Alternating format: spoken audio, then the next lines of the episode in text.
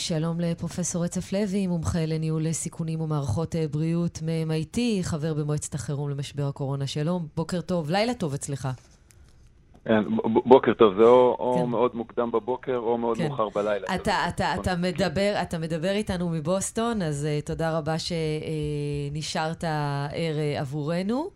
Uh, כאמור, uh, מומחה לניהול סיכונים, ואתה מייעץ לשר uh, גלנט במקרה, במסגרת צוות 19 ולשרה פרקש, ואתה כתבת דוח uh, שעוסק בדיוק בעניין של הילדים אה, בקורונה, ומה, והנהגת ההורים הארצית אה, עתרה לבג"ץ, והם מסתמכים בעיקר על הדברים שלך. נשענים על, על הדברים שאתה כתבת המפורשים, הייתי אומר. אתה בדעה שצריך להחזיר את הילדים לבתי הספר. כן, אז, אז אה, קודם כל, אה, אני, פנו אליי אה, וניסיתי לסייע על בסיס המחקר שעשינו עם שותפי יואב אופיר, mm-hmm. ואני חייב להגיד ש... זה היה קצת סוריאליסטי לכתוב את חוות הדעת הזאת, כי כשאתה חושב על זה שהורים במדינת ישראל אה, נדרשים לעתור נגד המדינה בגלל שהיא לא מבצעת אה, את חוק חינוך חובה, אה, שאתם יודעים יותר טוב ממני, אתם מתמצאים, מתמצאים במשפט יותר טוב ממני, זו חובה חוקית, אבל זה, אם יורשה לי להגיד, גם חובה מוסרית של המדינה לילדים ובני הנוער. ובעיניי השאלה לא הייתה צריכה בכלל להיות האם פותחים או לא.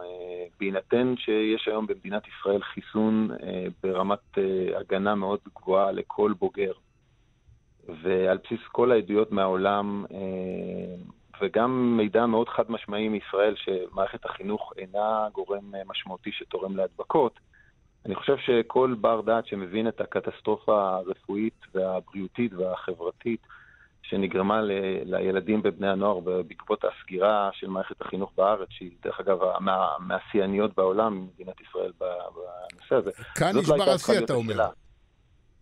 אה, אני אומר, זאת לא הייתה צריכה להיות השאלה. אני חושב שהשאלה צריכה להיות, או הנושא צריך להיות, איך מייצרים מאמץ חירום לאומי שבמרכזו עומדת החלטה אסטרטגית שמהיום פותחים את מערכת החינוך בצורה רציפה. כי העניין הוא, העניין הוא, פרופסור רצף לוי, שלמה נשענים על הדברים שלך בעתירה לבג"ץ של הנהגת ההורים המרכזית? כי כן התקבלו החלטות, פתחו קניונים. פתחו קניונים, זה כן.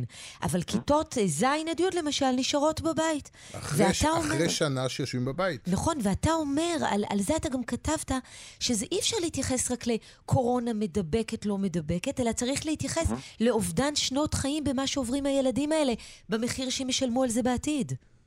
כן. אז, אז בואו נד, בוא נדבר קצת על, ה, על הנזקים שנגרמים מה, גם מהשנה הזאת וגם מהמשך המצב.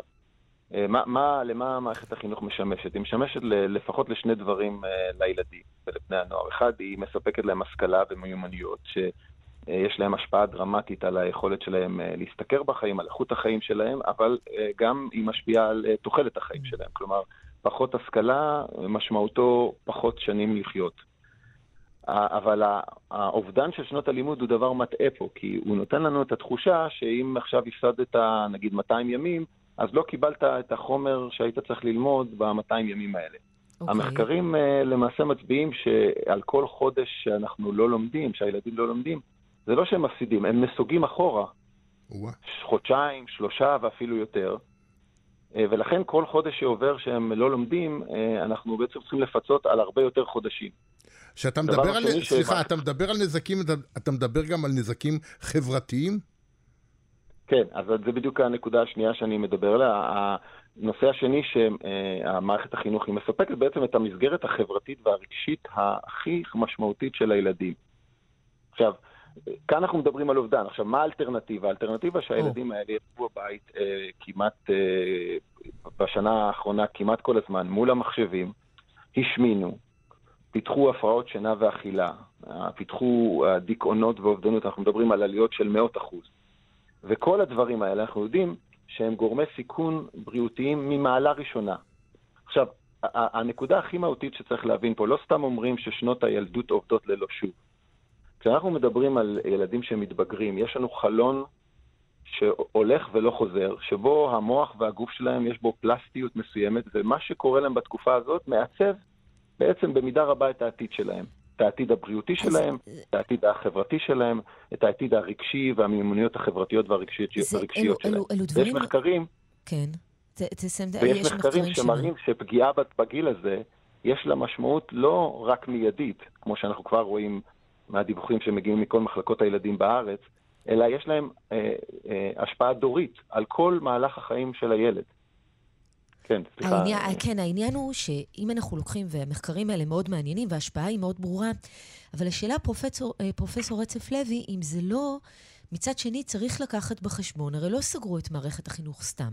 סגרו אותה בגלל שיש מקרים של הדבקה, ויש לא מעט מקרים של הדבקה, ו- איך, איך מאזנים בכלל בין הסיכון למחלה? אנחנו בין רע לרע בעצם. נכון, זו בחירה, בדיוק, בחירה בין רע לרע מאוד, השאלה מה הרע יותר ומה הרע פחות. אז, אז בוא, בוא אני אגיד כמה דברים על זה. חד משמעית, אנחנו יודעים שמערכת החינוך אה, תורמת בצורה מאוד מאוד מינורית להדבקות, גם בקרב ילדים וגם בקרב מבוגרים. ילדים מדביקים הרבה פחות ממבוגרים.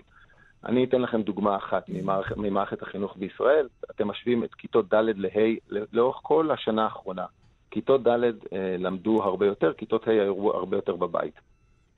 ההדבקות שלהם מתנהגות בדיוק אותו דבר. כלומר, איך אתה יכול להסביר את זה? יש רק הסבר אחד. מערכת החינוך לא תורמת להדבקות. יותר מזה, כשאתה עושה את החישוב על בסיס נתוני משרד הבריאות, מה התרומה של ילדים שנדבקו בבית ספר להדבקת מבוגרים? אתה מגיע למסקנה המיידית, שזה פחות מאחוז אחד מההדבקות מבוגר, המבוגרים נגרמים, נגרמות מהדבקות שמקורן בבית הספר. עכשיו, זה אולי נשמע לא אינטואיטיבי, כי האינטואיציה של כולנו אומרת, רגע, בבתי הספר יש הרבה מאוד מפגשים של ילדים. צריך לזכור שמערכת החינוך, ופה צריך לציין את השר גלנט ואת מערכת החינוך, היא בנתה מערכת מאוד אמינה, ששומרת על...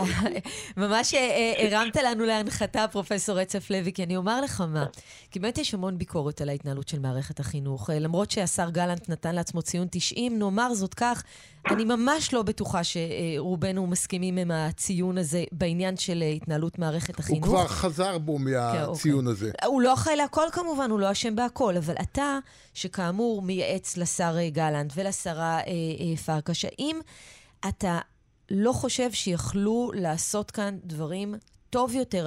האם אתה מצליח להבין את, את הדרך שבה התקבלו החלטות? רגע, רגע, ואני אוסיף עוד שאלה. האם אתה יושב עם גלנט ואומר לו את הדברים שאתה אומר לנו כאן בשידור חי?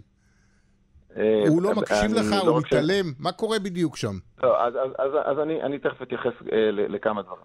קודם כל, אני רוצה להגיד, המערכת שמשרד החינוך לא בנה היא לא מושלמת. כדי שהיא תהיה מושלמת צריכים לקרות שני דברים. צריך שיתוף פעולה ממשרד הבריאות, וצריך גם שלא תהיה מדיניות אקורדיון. כלומר, קשה מאוד להפעיל מערכת מכל סוג שהוא, כשפותחים, סוגרים, פותחים, סוגרים. אה, זה כבר בפני עצמו יכול להוות אה, משהו מאוד מאוד אה, מפריע, שלא יאפשר למערכת לעבוד כמו שצריך. למיטב הבנתי, הבעיה היא לא במה שהשר גלנט חושב, אני, לפי הבנתי, אם זה היה תלוי בשר גלנט, המערכת הייתה פתוחה, והיא כנראה גם הייתה פתוחה בצורה הרבה יותר מיטבית ממה שאת תיארת, תמר. אה, אבל אני רוצה כן להגיד לכם שאני חושב שהבעיה המרכזית נובעת מזה שכרגע במערכת הבריאות, בהנהגה שלה, אה, יש אנשים שאולי מתוקף קונספציה או מתוקף ראייה מאוד צרה של מה, מהות, מה זה מהות הבריאות האדם, אה, הם לא מגלים שום רצון להבין את הנתונים האלה, לאסוף אותם, לנתח אותם. ובשבילי, הרגע שבו האסימון נפל לי זה כשהתבקשתי להציג את זה בישיבת הממשלה, את הנתונים שעכשיו דיברנו עליהם. ואחרי שסיימתי לה, להציג את זה, תגובתו של ראש הממשלה, ושוב, אני, אני לא מדבר פה כאדם פוליטי, אלא כאיש מקצוע, הייתה שהדבר הזה לא חשוב. לא חשוב. הוא לא מעניין. זה מה שאני מצטט את ראש הממשלה. אני חוזר עוד פעם. לדעתי... אמר לך ראש הממשלה שהדברים שאמרת לא חשובים? המחקרים כן. שמעידים שזה לא רק, עוד פעם, אנחנו מדברים על לא רק הדבקה מקורונה, האדם כן נדבק, לא נדבק, כן. אלא השלכה לשנים קדימה, בכל המובנים, על הצעירים של היום. כן, הוא אמר, הוא אמר שלדעתו זה לא, אה, זה לא חשוב עכשיו. אה, ובעיניי זה היה המקום שבו נפל לי האסימון.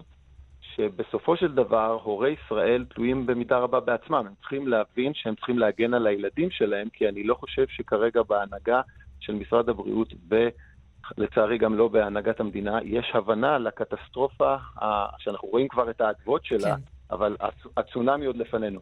אבל אני, אני כן רוצה כן, להגיד עוד זהו, משהו. אנחנו ממש, אנחנו ממש חייבים ממש לסיים אה, במשפט, אנחנו... בבקשה. על, על המוטציה הבריטית, אם אפשר להגיד לכם עוד משהו אחד, אם יורשה לי. כי הרי זה הדבר שהיום מפחידים בו כל הורה, שהמוטציה הבריטית מסכנת ילדים, וזו סיבה לא לפתוח את מערכת החינוך. עכשיו, בתור אבא לשישה ילדים, אני יכול מאוד להזדהות עם הפחד של כל הורה, כן, כן. שמשהו יקרה לילד שלו. אבל, אני מרגישה אבל מגיע? אבל, אני רוצה לציין שתי עובדות. היום בבוקר, לפי נתוני כן. משרד הבריאות, אה, יש שבעה ילדים אה, במצב קשה במערכת הבריאות בגלל קורונה. אוקיי. Okay. אני מצטט עכשיו מינואר 2020, כתבה בוויינט שמתארת מצב שבו היו לנו, שנה, לפני שנה, 58 ילדים מתחת לגיל 18 במצב אני, קשה אני, סליחה שאני אני מקצרת אותך, סליחה, אבל אנחנו פשוט תכף חייבים uh, לסיים. כלומר, אתה אומר, uh, פרופסור רצף לוי, שהמספרים, כמובן, כל ילד שחולה קשה זה בעייתי וקשה, ונאחל לו החלמה מהירה, אבל זה לא גרוע כמו שחושבים. זה, זה, לא, זה לא רק זה, שאנחנו חייבים לדעת כן. לחיות עם איזשהו סיכונים מינימליים okay. כדי אוקיי. שהילדים שלנו יוכלו לחזור לנורמליות. ותרשה לי להתעלות באילנות כן, גבוהים ולסיים. אנחנו ממש פונים אליך, אין לנו ברירה. השעון, כן. מחוגי השעון כן, מתקדמים. ואצלו אולי ניתן לו עוד כמה שעות שינה. פרופסור רצף לוי, MIT, אה, מומחה לניהול סיכונים ומערכות בריאות. מייעץ לשר גלנט ולשר פרקש. תודה רבה לך, פרופסור לוי. היה מעניין מאוד, הדברים מעניינים וחשובים, בניגוד למה שאמרו לו בישיבה. האיש שישב במטבח, שאמר למי שאמר את מה ש... וזאת התשובה שהוא קיבל. פרופסור רצף לוי, תודה רבה.